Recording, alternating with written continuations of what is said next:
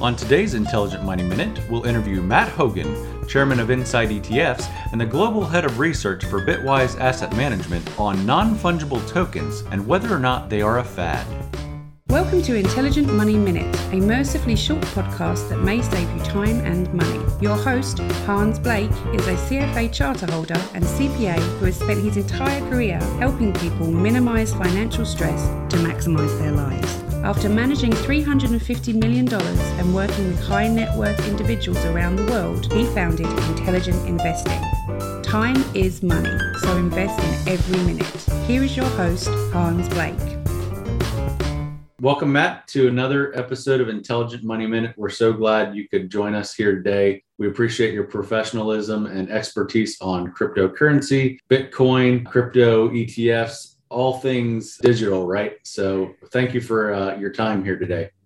It's an honor to be back. Really excited to chat today. NFTs. I remember reading about them a few years ago. Uh, it was a Wall Street Journal article, and I remember thinking NFT. I bet you that's an acronym I'm going to have to remember. Mm-hmm. Lo and behold, I had uh, we had some people over that night, and I brought it up in conversation. And it was funny because a month later, uh, it was it was my pastor and his his wife and a couple other uh, people. He came up to me like a month later, and he's like, "You know, after we had that conversation, I'd never heard of that term." and I heard it again in a conversation. And I thought, oh boy, here we go. Things, it's one of those terms that you wish that in hindsight, as soon as you hear it the first time, you're like, I need to go see what that's all about. Mm-hmm. So let's define what is an NFT and if you know anything about them, I'd love to talk about what you know about the diverse types of NFTs that are out there. Because I just listened to a CFA society member talk about them, and I was amazed at how many different types there were. Like there was meme and NFTs, and there's these art ones, and I, and I thought, my goodness, it's already complex. So share your thoughts on what an NFT is and what are the different types out there. Yeah, Hans, it's going to get even more complex, and it is a term you're going to have to come to agreement with. This is one of my favorite areas because it's an area where the, the public perception of what an NFT is doesn't align and is a long way from its long term future application and the size of its impact. So, well, before you jump into that, let me at least define for our intelligent yeah. investors an NFT stands for a non fungible token. And it's a lot easier just to remember NFT. So non fungible token is what we're talking about. Go ahead, Matt. That's exactly right. Non fungible token. Yeah, NFT is much easier to say. The way I think about it is that an NFT is a technology that lets you have digital property rights. So the earliest expression of this has been in the art world. People have created digital art, and an NFT is like a digital pointer that says i own this painting. You can almost think of it as like a, a tool of provenance or a recording of deed for a digital asset. In the past it's been very hard to have digital property rights right? Because my eight year old son can push control c control v on a keyboard and create an infinite number of copies of any digital string and you can't tell the difference between them. And the only way we had digital property rights is if a third party maintained a database that says you Hans owns this or Matt owns this. With the advent of blockchain technology, you can have a database that everyone agrees in the world is true, but which no party controls. And so NFTs point to those digital goods. They really exploded on the scene when Christie's held a digital art auction mm-hmm. and someone paid $69 million for a digital image. Okay. Is that goofy? Of course it's goofy right? It's a it's a digital image that you could download. Okay, it's goofy. Art's often goofy, right? Someone paid fifty thousand dollars for a a banana duct taped to a door at Art Basel. Or the best one I saw, I think somebody paid fifteen or twenty five thousand for nothing. It was nothing, and the guy convinced the the buyer that that what he had created was nothing here on the sidewalk, and he was selling it for. And I'm looking at and I'm going, okay, first of all, you're an idiot for making this art called nothing. But then the bigger idiot is the one that buys it. Yes. Yeah. Exactly. Art, so art. That's anyone a, out there listening, I've created a whole bunch of invisible stuff as well. I'd be happy to share my uh, PayPal account with you, and you can just load it up. That's right. No, that's exactly right. So, so um, what I saw when I saw the $69 million art sale is not someone overpaying for art because, it, you know, as you mentioned, someone paid $20,000 for nothing.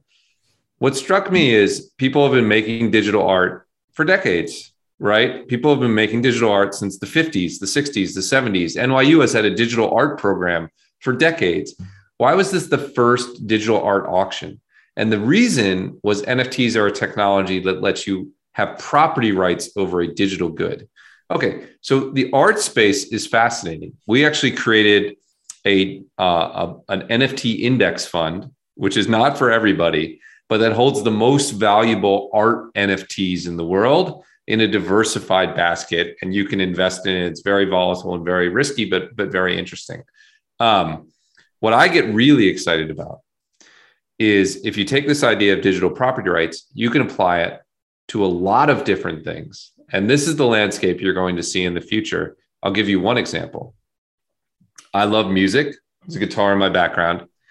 Right now, if you know like a young band and you find them before all your friends, you, you tell your friends about it so that they'll uh, think you're cool and you build social credibility. But in an NFT world, you can actually invest in the streaming rights of songs. You could, in the future, own part of the streaming rights to Born to Run or something. And they're actually Grammy award winning artists who are selling the streaming rights through NFTs.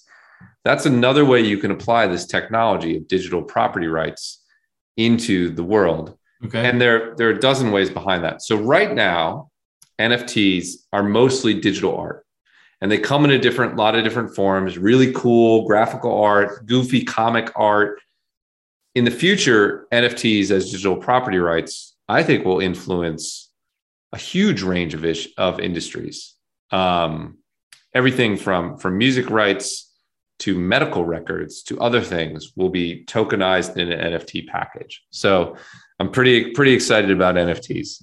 Commodities, common shares of stocks, and dollar bills are examples of fungible goods, which means they are able to be replaced by another identical item. My dollar bill in my pocket is essentially the same as the dollar bill in your pocket. Non fungible tokens, or NFTs as we talked about today, are cryptographic assets on a blockchain with unique identification codes and metadata that distinguish them from each other. Unlike cryptocurrencies, they cannot be traded or exchanged at equivalency. This makes them quite volatile. NFTs differ from fungible tokens like cryptocurrencies, which are identical to each other and, therefore, can serve as a medium for commercial transactions. Non fungible tokens are mostly digital art, but as Matt mentioned, there are some potential uses out there for NFTs, like representing individuals' identities or property rights. Time will tell which NFTs appreciate and which ones will be worthless. As a reminder, the views and opinions expressed on Intelligent Money Minute podcast are those of the interviewee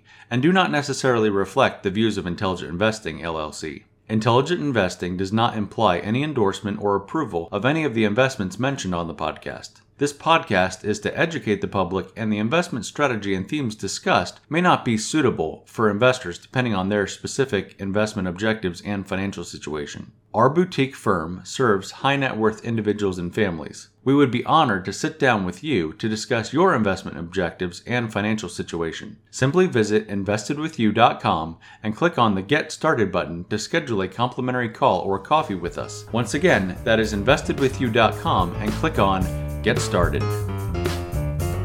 If you'd like to become a client or learn more about intelligent investing, please call 864 679 0500 or visit investedwithyou.com. Remember, time is money, so invest in every minute. Thanks for listening. This podcast is for informational purposes only and is not intended to provide and should not be relied on for tax, legal, or accounting advice. Copyright 2022, all rights reserved.